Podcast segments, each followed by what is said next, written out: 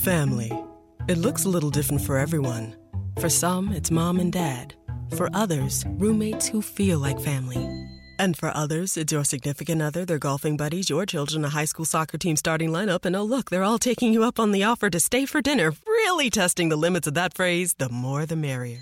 But no matter where you call home, Geico makes it easy to bundle and save on home and car insurance. Easier than making three frozen pizzas and assorted frozen veggies into a cohesive meal.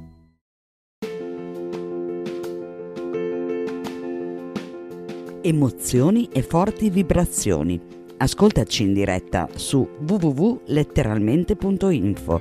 K Radio è sempre con te.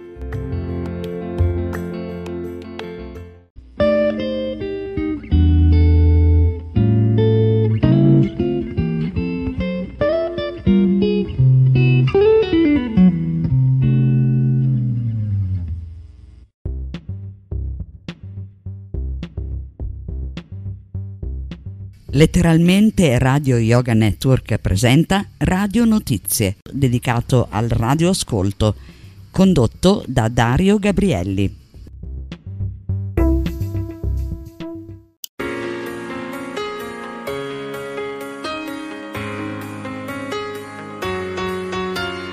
Letteralmente Radio Yoga Network www.letteralmente.info nostro indirizzo di posta elettronica radio yoga network chiocciola gmail.com Buon ascolto!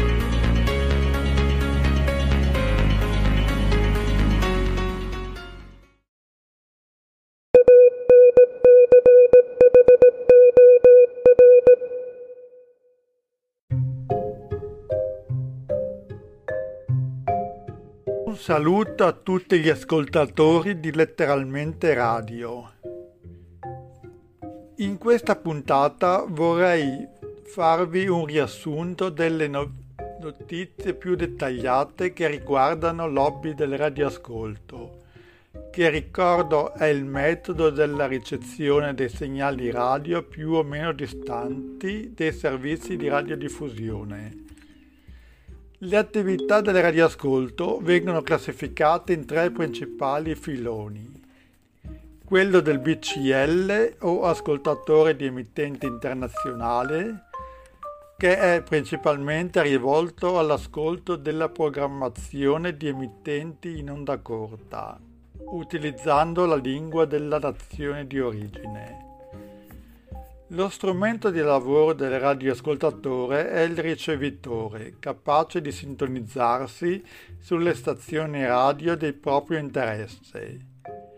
Anche un semplice radio può consentire l'ascolto di emittenti lontani, particolare in orari serali sulla gamma dai 300 ai 3000 kHz.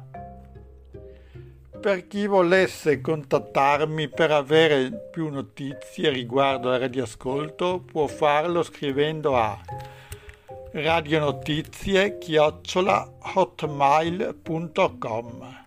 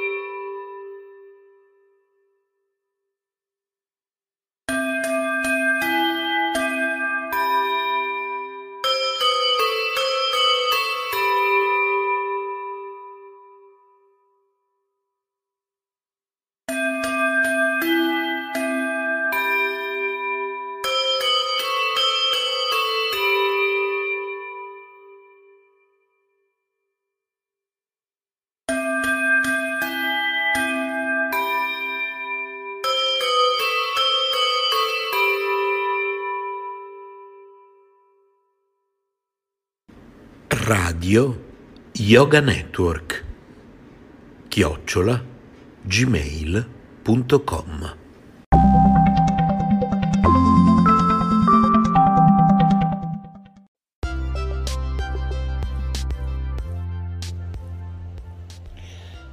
The Shortwave Radio Audio Archive, SRAA, is a collection of shortwave radio recordings that you can download or listen to as a podcast.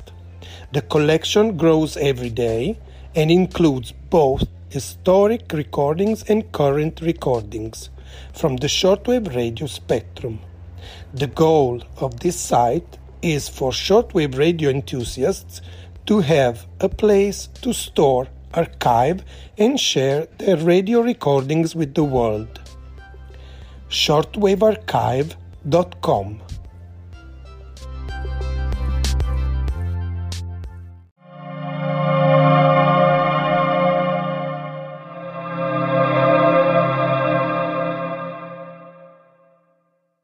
Our helicopter hovers over a deep, narrow gorge between mountains that seem unscalable from above.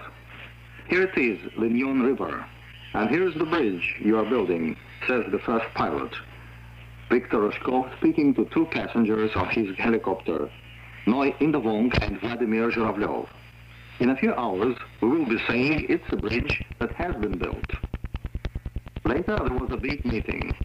The crowd shouted hooray to the Laotian and Soviet bridge builders who contributed in their special way to the third anniversary of the People's Democratic Republic of Laos, having finished a month ahead of time the work on the bridge.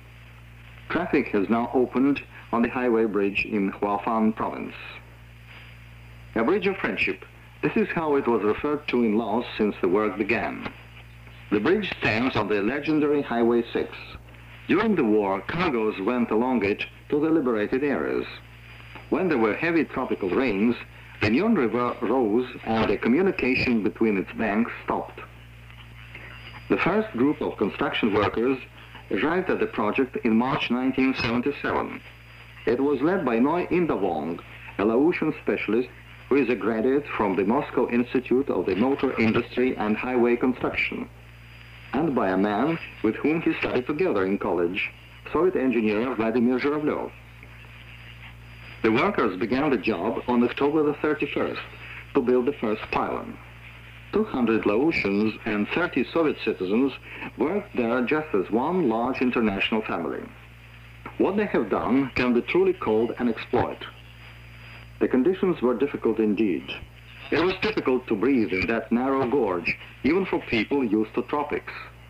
And they worked far away from populated centers. The nearest towns were tens of kilometers away. This first major project of Soviet-Laotian friendship is now finished. A memorial plaque has been set up where anyone can see it, and the inscription reads as follows. This highway bridge was built in 1977 and 1978 in the People's Democratic Republic of Laos with technical assistance from the Soviet Union. This bridge in Huafan province has not simply linked the two banks of the river. It has brought together two countries, the Soviet Union and Laos, whose people today mark a national holiday. The holiday of a fraternal nation is also observed in the Soviet Union. A correspondent of the newspaper Pravda reporting from Laos. In Ottawa, Canada, the prime ministers of the provincial governments have just finished discussing how to improve the country's economic situation. The conference was called by the federal authorities. Correspondent Vladimir Ositrov gives us details. Local observers feel it will not be simple to improve Canada's economic condition. The economy is in the hands of private companies and largely controlled by corporations of the United States. So the discussions at the conference centered on secondary matters to a large extent, and no specific decisions were reached. Canada has been having economic troubles for a number of years. Industry still works at only 85% of capacity, and unemployment has reached a record high. As prices continue to climb, real wages fall, and nothing the government has done so far has made the situation better. According to the Research Center Conference Board in Canada, the economic growth rate will continue to decline next year, and unemployment will set another record, climbing above 9% of the workforce. The Conference Board in Canada bases these conclusions on the fact that the forecast for next year for the United States economy is poor, and the Canadian economy depends on the United States economy. Correspondent Vladimir Ositrov reporting from Ottawa, Canada. At last we go to Afghanistan, where the government is introducing a variety of democratic reforms. It has pledged to industrialize the nation put through a truly democratic land reform, abolish feudal and pre-feudal relations, give women equality, and ensure the basic rights and freedoms for all the working people. More about this from our correspondent in Kabul.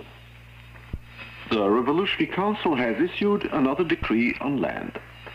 Leaders of the young republic believe that a full-scale land reform will make it possible for Afghanistan to build a society in which there will be no more exploitation of people, and everyone will derive his income from work. A decree issued last summer cancelled all the debts of poor peasants to moneylenders and landed proprietors, and this greatly improved the condition of nearly 11 million peasants that account for 80% of the rural population. The cooperative movement is gaining more and more ground, and committees to protect the revolution have been set up in the villages. The government is also taking steps to make the new government machinery and the banks and financial bodies work more efficiently. The Planning Ministry has started drawing up Afghanistan's first five-year plan for national development. The first trade unions have appeared among industrial and office workers. To raise living standards, the government has frozen prices of some foods. Government agencies are monitoring the freeze. A system of fair distribution of food has been introduced with industrial and office workers getting special privileges. The new government has also announced there will be no more discrimination for reasons of race, language, or ethnic affiliation. All citizens, including all members of the national minorities, have equal rights. The radio and television services now broadcast in some programs of various local languages. Dailies and periodicals are also published in these languages. Work to abolish illiteracy continues, and the scale of this work is steadily growing. The new government's foreign policy, judging from its program statement, is geared to such principles as non-alignment, positive and active neutrality, peaceful coexistence and neighborly relations with all countries in that part of the world. In various official statements, Afghanistan has pledged to oppose the imperialist policy of aggression, oppression, colonialism, and racism, and to work for peace and the freedom and social and economic progress of all nations. The Soviet Union has always been friendly towards its southern neighbor, it was the first country to recognize the Democratic Republic of Afghanistan, and at the time said it was confident there would continue to be all-round fruitful cooperation between the two. Prime Minister Nur Mohammad Taraki is expected to visit the Soviet Union shortly. Both countries feel the visit will offer new opportunities for cooperation on a parity basis and to mutual advantage. With that correspondence dispatch from Kabul, Afghanistan, we bring to a close Moscow and Israel. You are tuned to Radio Moscow World Service.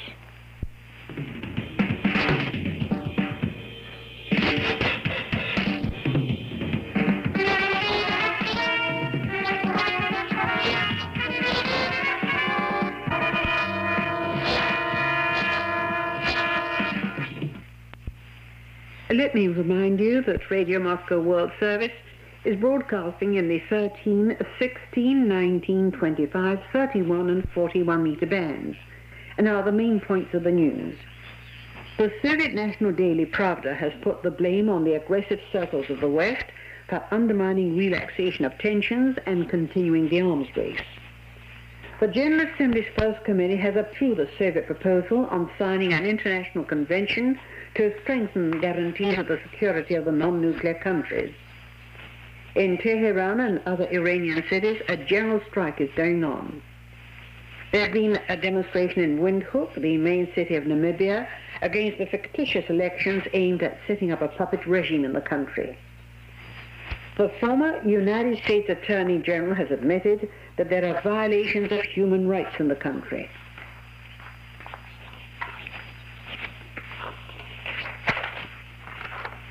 In West Germany, the lockout of 70,000 steel workers by the employers could lead to a national steel strike. This has been sent by Franz Steinkuehler, one of the leaders of the Steel and Engineering Workers Union.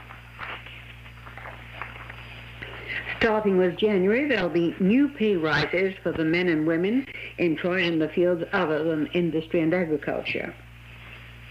A ballet company from Leningrad has arrived in France for a month's concert tour. Figure skaters from 14 countries have applied to take part in the traditional international competitions in Moscow for the prizes of the newspaper Moscow News. The competitions are to be held from the 7th to the 10th of this month. And that ends the news in brief. Next, we bring you music from Moldavia, a small republic in the southwest of the Soviet Union, famous for its melodious songs, fiery dances, and skillful musicians. The dance Moldovanesca is often called a sort of visiting card of the republic and the queen of Moldavian dances.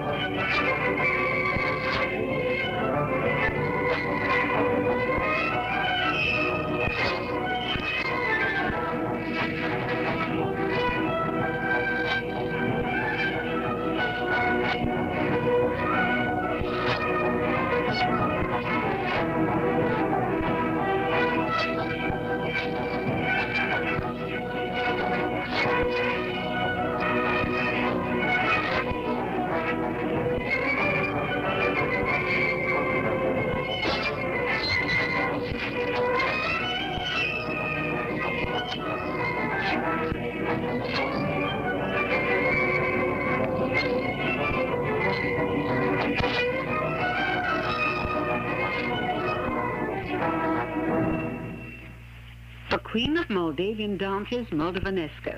And what tempo! Audiences in many countries have admired the performances of Moldavian dance groups Joc and Fluerash and the Doina Choir. The youngest folk group is called Folklore. It was set up several years ago by the Moldavian radio and is very popular. Here it is with a traditional dance tune from one of the regions of Moldavia, Yedinets.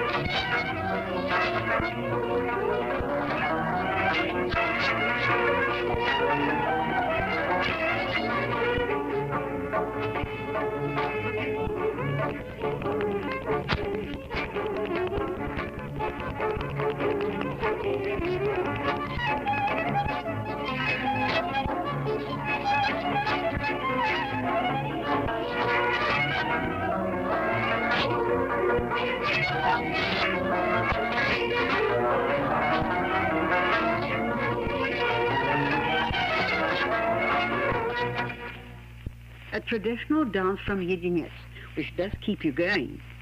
The folklore orchestra is similar to other groups of this kind, with violins, clarinets, accordions, pipes and bagpipes. There are also several specific Moldavian instruments, such as a harmonica and cymbals that shape the beat of Moldavian melodies. Cymbals are often the solo instrument. Vasily Krichum plays on the cymbals a merry dance tune called Hora.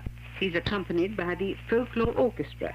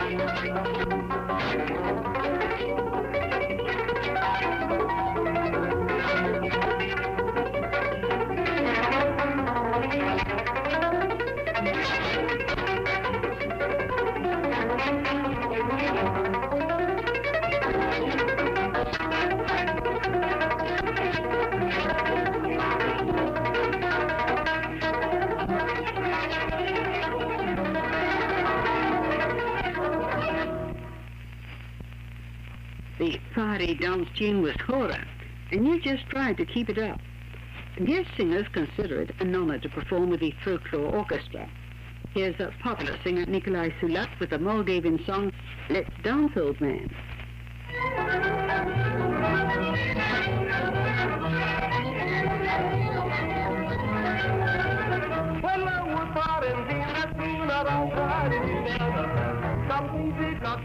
困难面前不低头，青年不屈不挠，你也要我，咱要我走，千万不能改变，你要不想想，环境多艰苦，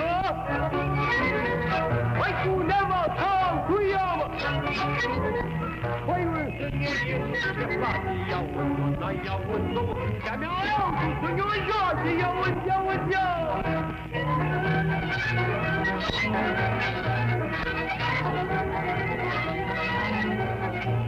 Păi o, doamne, lângă mine Păi una care joacă gine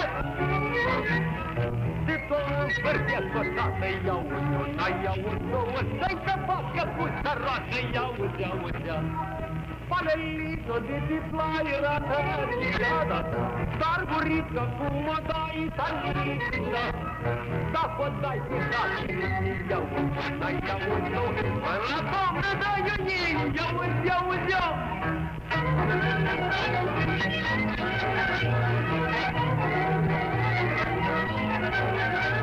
Păi mândră că și de-o boală Păi fost fără să sară o oală Păi să boala și e dacă iau până iau iau Lei să păstreze dracu iau iau iau Nu mai pun mândru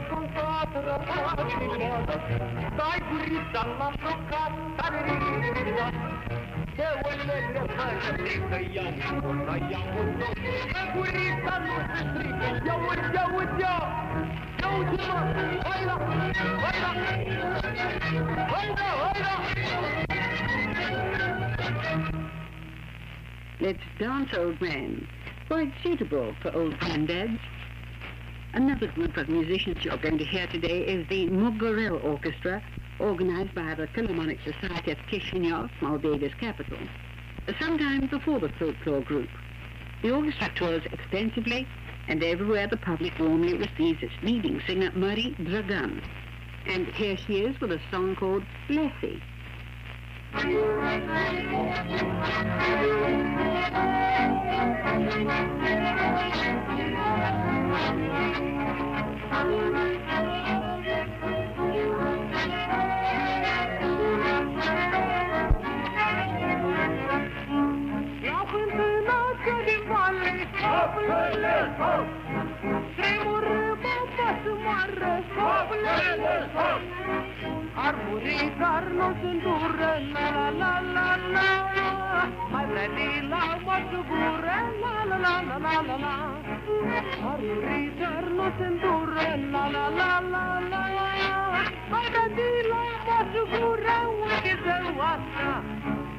hop! Tremură baba să moară, hoplele, hop! Se se hoplele, hop!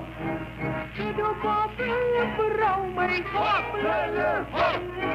Și roade lui Dumnezeu, măi, la la la la la Ca să iei umplă cău, măi, la la la la la la Și roade lui Dumnezeu, măi, la la la la la Ca să iei umplă cău, măi, uite să asta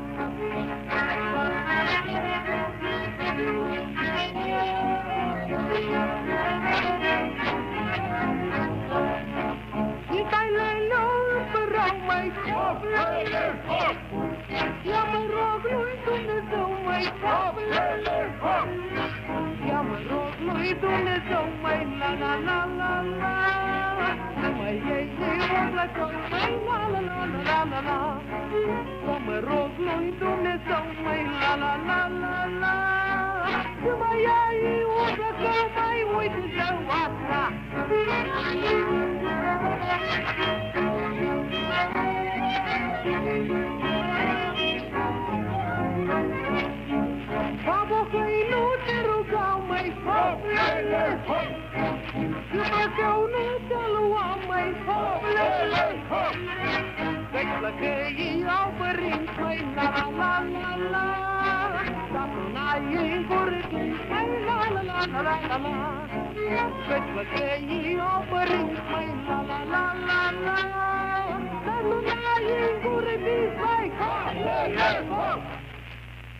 a Moldavian folk song about a lassie. Another soloist of the Mugurel Orchestra, Anastasia Istrati, sings I'm Going to the Dance Tonight.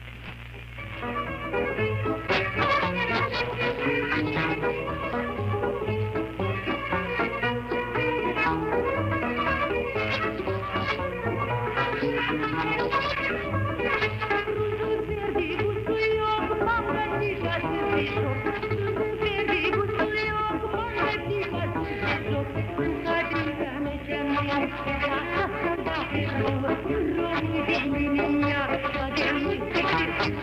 you.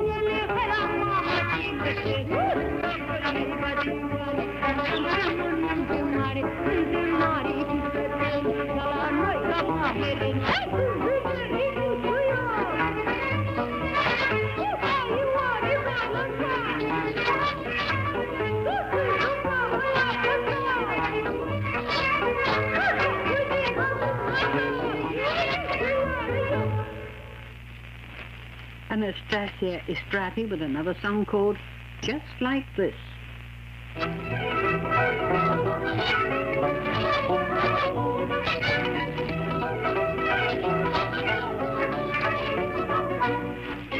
Iaca așa, are îndrăznit adorare, iaca așa De la părinți să mă ceară tot frumos Te-a spus mămica să ne pare sănătos Deci n-am vrut să aveți o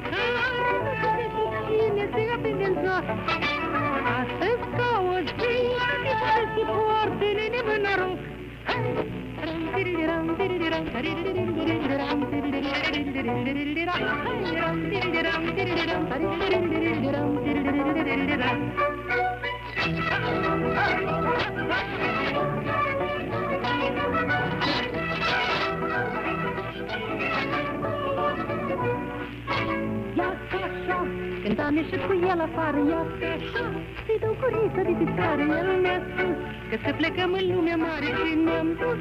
Că mi-este drag și-mi place tare Cine-i unde care Nu știu ce cine se apre de jos Astăzi ca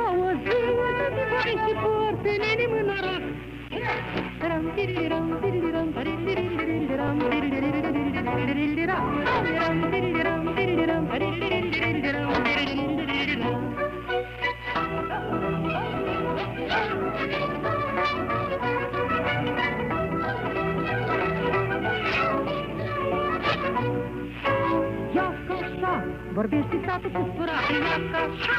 Și iaca așa cu fură frate, nu e rău. Când că iubirea pe furate cum plăcut Să fii mai dulce decât toate. Cine-i indica, pentru tine se de jos Astăzi ca o zi, și foarte inim în noroc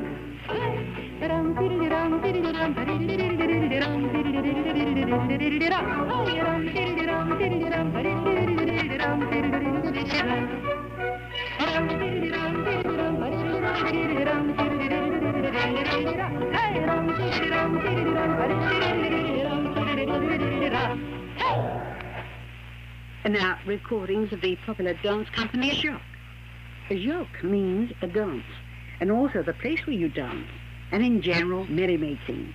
And old Dagan would say, let's go to the joc, and the whole village would turn out to sing, dance, and have fun.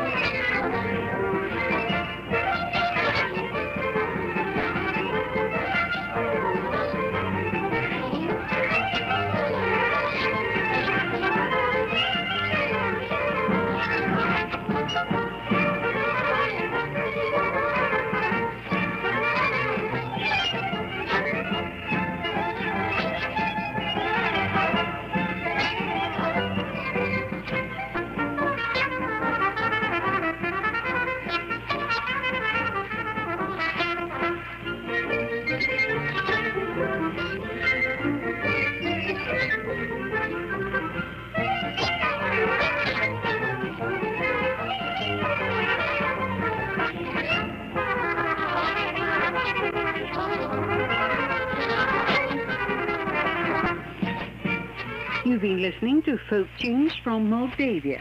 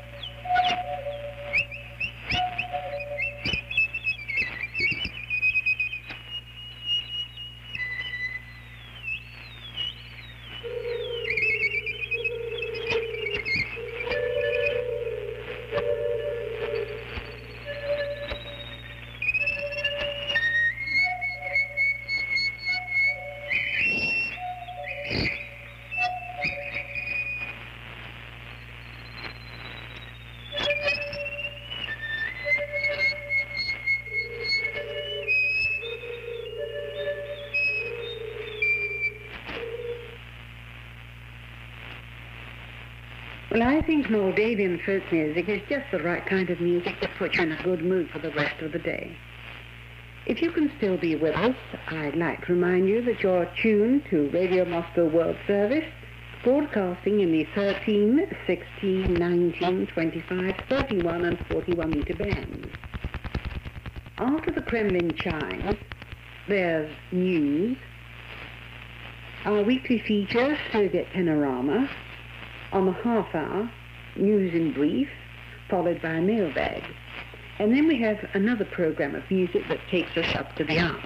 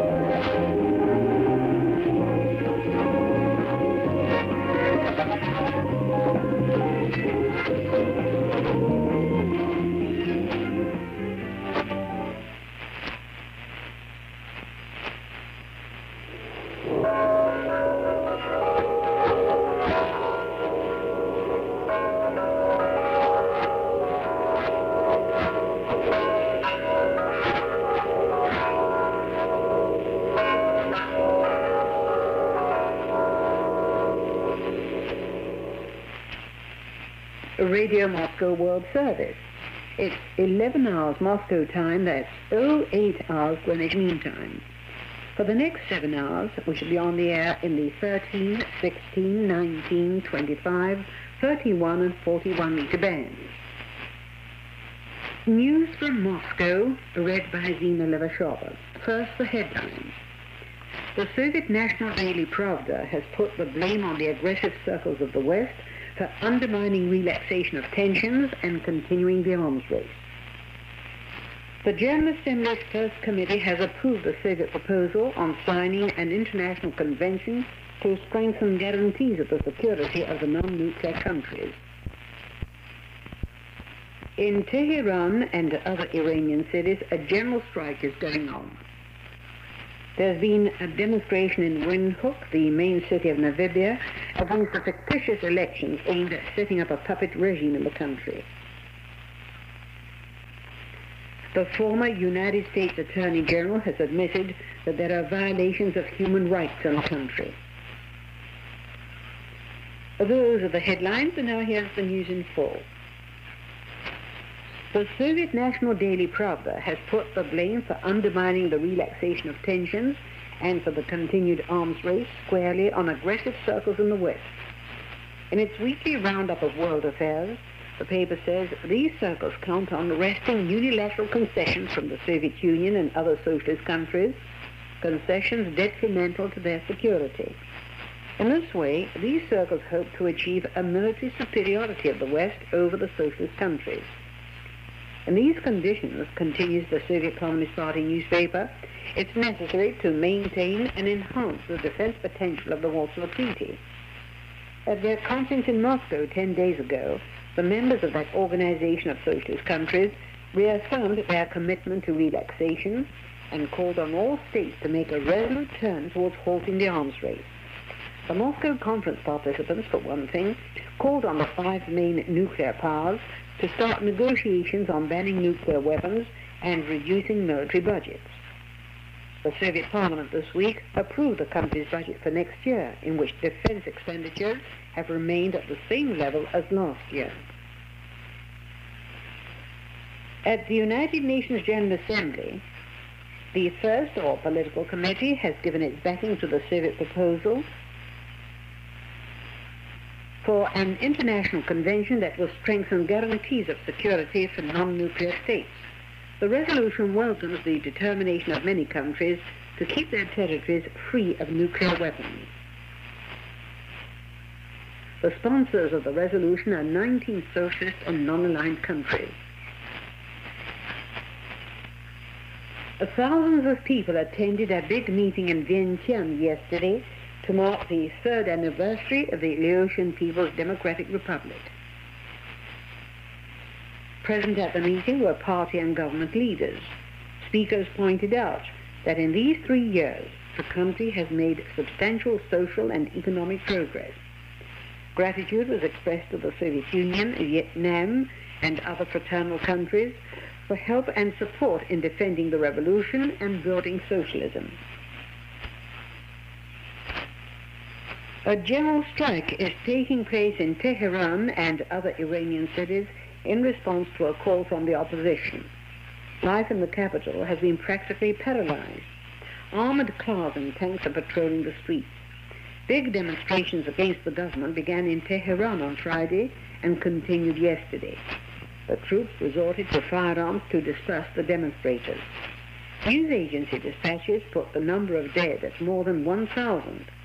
The head of the military government, Azhari, has given a warning the authorities will take the toughest measures to suppress anti-government protests. The opposition in Iran is demanding that martial law be lifted, that political prisoners be freed, and that long overdue social and economic reforms be carried out. There's been a meeting in Washington between President Carter and the State Secretary Vance and the Egyptian Prime Minister Khalil. Mr. Vance said at the end of the meeting that the Egyptian-Israeli contacts within the Camp David Accord will be resumed. Observers believe Washington has succeeded in getting from Egypt new concessions in favor of Israel. One of the leaders of the Zimbabwe Patriotic Front, Joshua Nkomo, has described the Anglo-American proposal for a roundtable conference on Rhodesia as a non-starter. Joshua Nkomo made the statement after a meeting in Lusaka with the British and American emissaries Cledwyn Hughes and Stephen Low. Before the meeting, Joshua Nkomo said he would not sit down at the negotiating table with Ian Smith, who is slaughtering innocent people to retain power.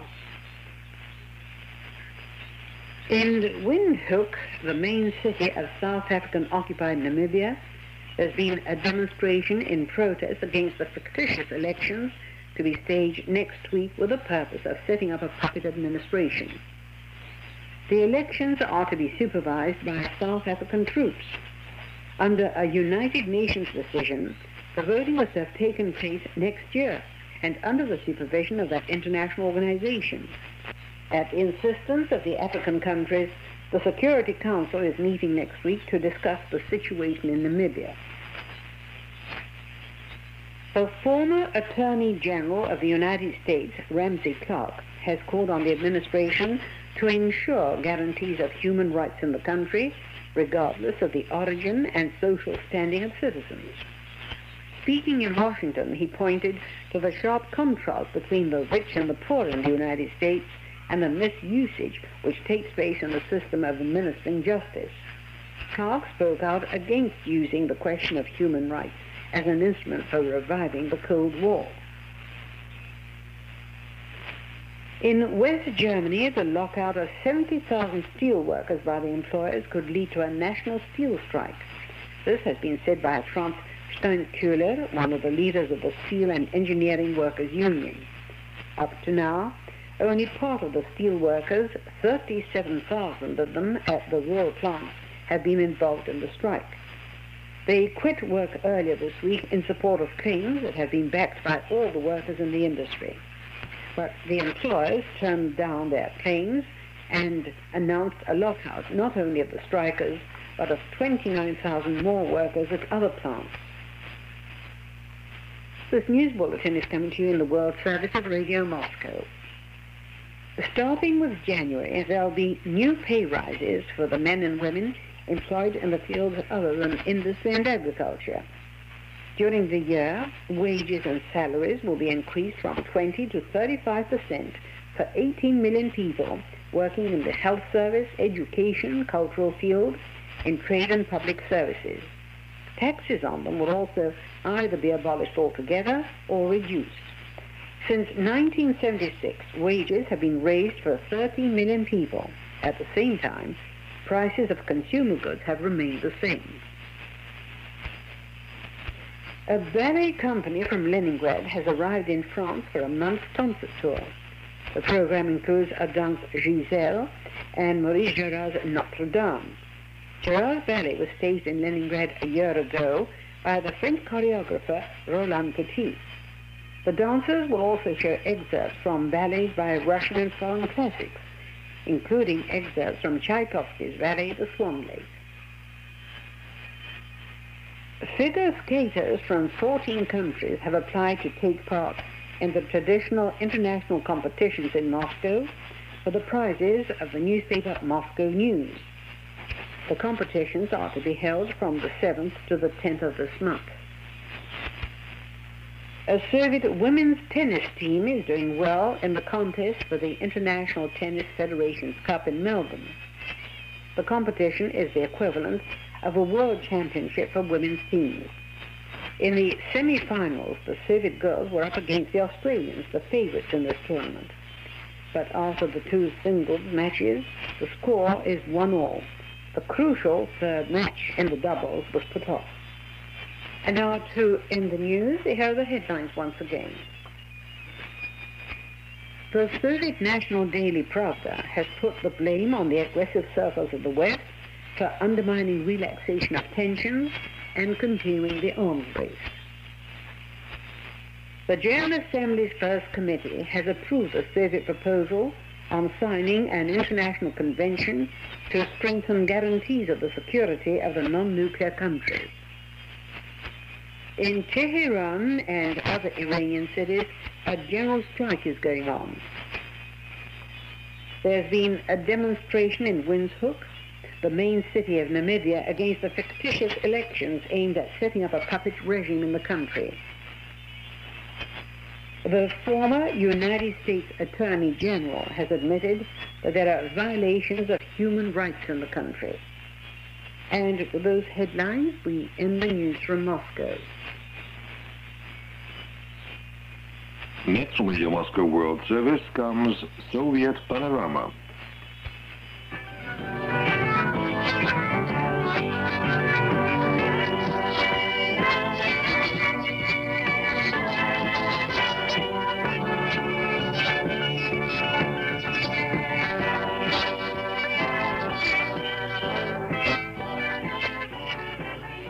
Edition, we'll tell you about the closing session of the Soviet Parliament.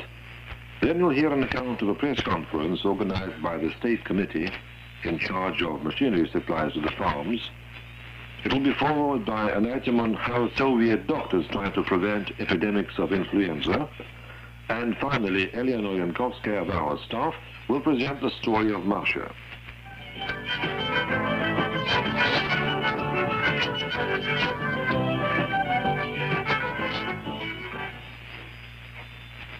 The Soviet Parliament completed its session in Moscow. Our observer Valery Sergeyev, who attended the session, has this story. The session opened with debates on the drafts of the Economic and Social Development Plan and the national budget for next year. Prior to the session, both these documents had been examined by the standing parliamentary committees over a month. During the two-day debates, the MPs introduced a number of amendments and suggestions to the drafts. Both the Economic and Social Development Plan and the budgets were finally approved on November the 30th at the separate meetings of the two chambers of Parliament, the Council of the Union and the Council of Nationalities. That means that both have been made into laws to be implemented by all agencies and persons concerned during the next year.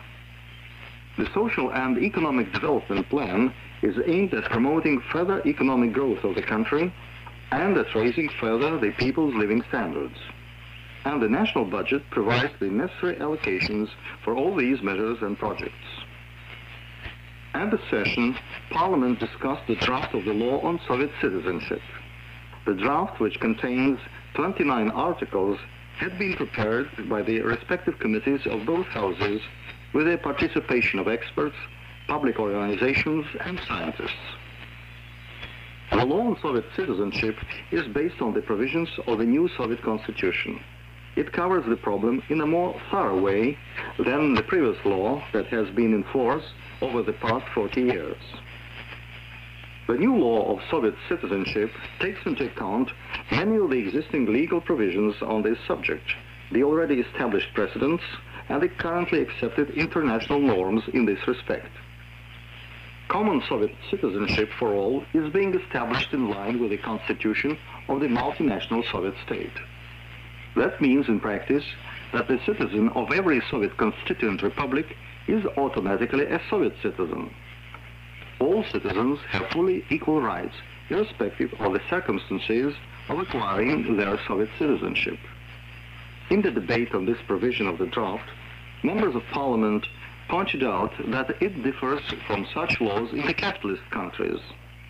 Their citizenship laws often place restrictions on the rights of a person depending on where and under what circumstances he received his citizenship. A number of provisions of the new law cover marriage and family relations.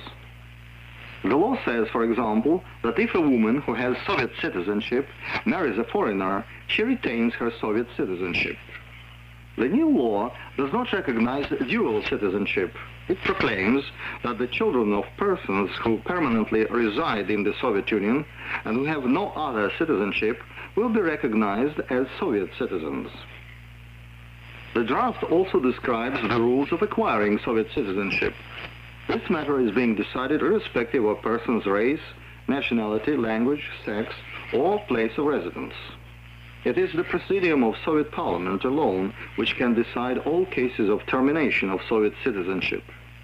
persons can be stripped of their Soviet citizenship in exceptional cases if they commit actions which discredit their citizenship of this country.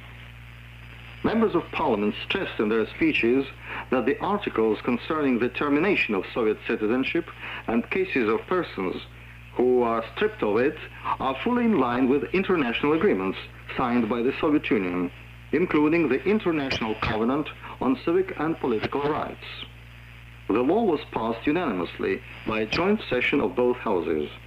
With that, Parliament ended its session. In Moscow the other day, the chairman of the state committee in charge of machinery supplies to the farms, Alexander Yezhevsky, gave a press conference. He outlined some of the problems connected with the supplies of machinery and equipment to the collective and state farms. Alexander Yezhevsky said a total of more than 2.5 million tractors and other machines are now being used by the farms. Much of the farm work is performed by electrical appliances and mechanisms. Over the past 13 years, the amount of energy available to the farms has more than doubled. The correspondents asked Alexander Yezhevsky about the prices of farm machines in the Soviet Union. Ежевский. То есть совхозы получают в мире и технику. Alexander Yezhevsky said that farm machines and also fertilizers are sold to Soviet farms at the world's lowest prices. The cooperative farmers, for instance, can purchase the powerful Kirovets tractor at the price which is only slightly above its production cost. In the advanced Western countries, farmers have to pay three to six times more for such machines. Alexander Yezhevsky stressed that the Soviet government does not try to make the farmers compensate in any way for the low cost of farm machines. The price of tractors and other agricultural machines of one and the same class remains unchanged over many years. Alexander Yezhevsky recalled that as of New Year, the government will pay higher purchase prices to the farms for their milk, wool, mutton, and some vegetables. Thanks to this measure, the cooperative farms will net more than 3 billion rubles of extra profits, and retail food prices will remain stable. Alexander Yezhevsky also spoke about cooperation between the socialist countries in this field. He stressed that the Soviet Union manufactures powerful tractors and harvesting combines for all members of the socialist community. Many farm machines are supplied to the Soviet Union by different socialist states. Bulgaria, for instance, supplies sowers and sunflower harvesters. The German Democratic Republic supplies self-propelled hay cutters and fodder harvesters. Czechoslovakia helps by supplying sugar beet harvesters and Hungary with seed processing machines. Those were some of the main points discussed at the Moscow press conference by the chairman of the committee in charge of machinery supplies to the Soviet farms. Next in our program, we shall explain to you what the Soviet Union does to prevent epidemics of the flu. Here are some facts. A number of research centers across the nation focus on the flu, with the largest two located in Moscow and in Leningrad. Aside from these centers, there are monitoring posts in various cities that register cases of the flu, 60 posts in all in the Soviet Union. What makes it difficult to battle with this disease is that the virus does not remain the same from epidemic to epidemic. Hence, a vaccine developed during one epidemic is not foolproof in the next. Experience has shown, however, that anti-flu vaccines and chemical drugs of various kinds do reduce the incidence of the disease during epidemics. Last year, the Leningrad Institute, specializing in influenza, developed a vaccine that reportedly slashes the incidence by seven to eight times. Difficult as it is to battle with influenza, the Soviet Health Service is able to cope with epidemics because it is a government-financed service free of charge to all. There are outpatient clinics and first aid centers in every corner of the country. And industrial enterprises, offices, schools and colleges all have their medical staffs to carry out preventive measures. The staffs are most active during the cold and damp months of autumn. Then it's they who begin vaccinating employees and students. Last winter, the monitoring post in the city of Khabarovsk in the Far East was the first to spot the burgeoning of a flu epidemic. When the proper data were fed into a computer, the computer came up with the forecast that in Moscow, the epidemic would reach its peak between the 20th and 27th of December, and 50,000 persons would apply for medical assistance. The forecast proved correct. Forecasts for 99 other cities across the nation also proved correct. When the Lithuanian capital Vilnius received the forecast, it extended the winter school holidays by 10 days and effectively slowed down the spread of the disease. During epidemics, all outpatient clinics in cities and rural towns rearrange their work to meet the needs of the moment. Patients with any symptoms of a cold are assigned to special entries and exits in special doctor's offices. Clinic staffs are expanded with medical school students. Hospitals enlarge their departments for flu patients. The greater number of patients, however, receive treatment right at home. The Soviet Union's free medical service includes doctor's visits to the home. During the epidemic last year, 99% of the patients were treated at home. To forestall pneumonia, the most common complication after the flu, all convalescing patients are required to have their lungs fluoroscoped. Those were the measures the Soviet Union takes to curb epidemics of the flu and forestall serious complications.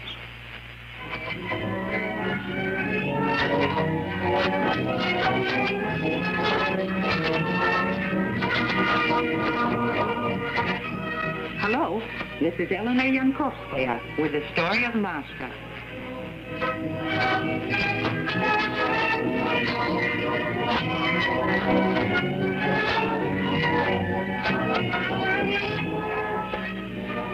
Masha has her eyes glued to the stage. Bandits are chasing the doctor and the girl and boy through the jungles of Africa. You can hear the chase in the music.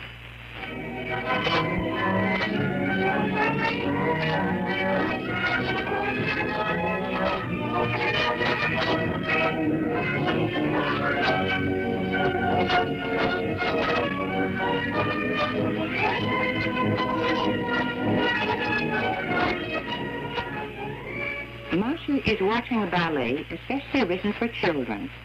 The story is about a veterinary who goes to Africa to treat a sick monkey, and with the girl and boy who accompany him, experiences all sorts of adventures.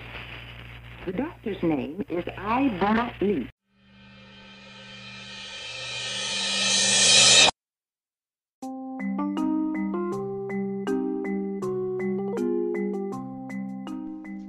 Ebbene sì, sei su letteralmente Radio Yoga Network, la mia radio, la tua radio. Letteralmente Radio Yoga Network www.letteralmente.info Nostro indirizzo di posta elettronica Radio Yoga Network chiocciola gmail.com Radio Letteralmente Yoga Network, la radio che ti sta sempre vicina.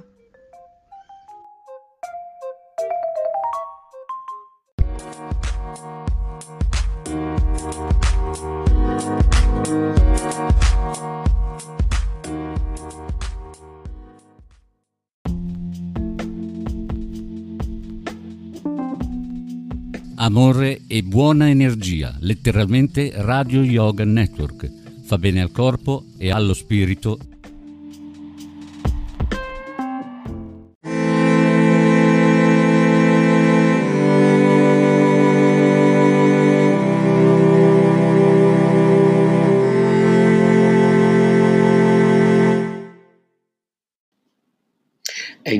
è un'applicazione che ti permette di registrare in modo facile un podcast e distribuirlo. Potrai distribuire il tuo podcast anche su podcast di Apple e su molte altre piattaforme gratis. Ti permette di salvare clip audio con il tuo smartphone, aggiungere la tua musica in sottofondo e inserire effetti sonori e brani.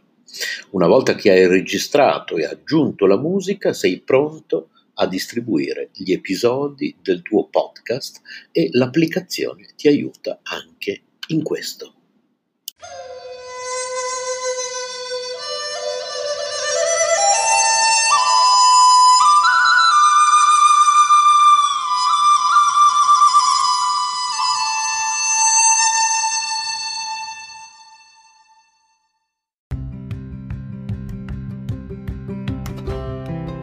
Sei all'ascolto di K Radio, un'emozione nuova. www.letteralmente.info. Dal passato un nuovo presente. K Radio Bologna chiocciolagmail.com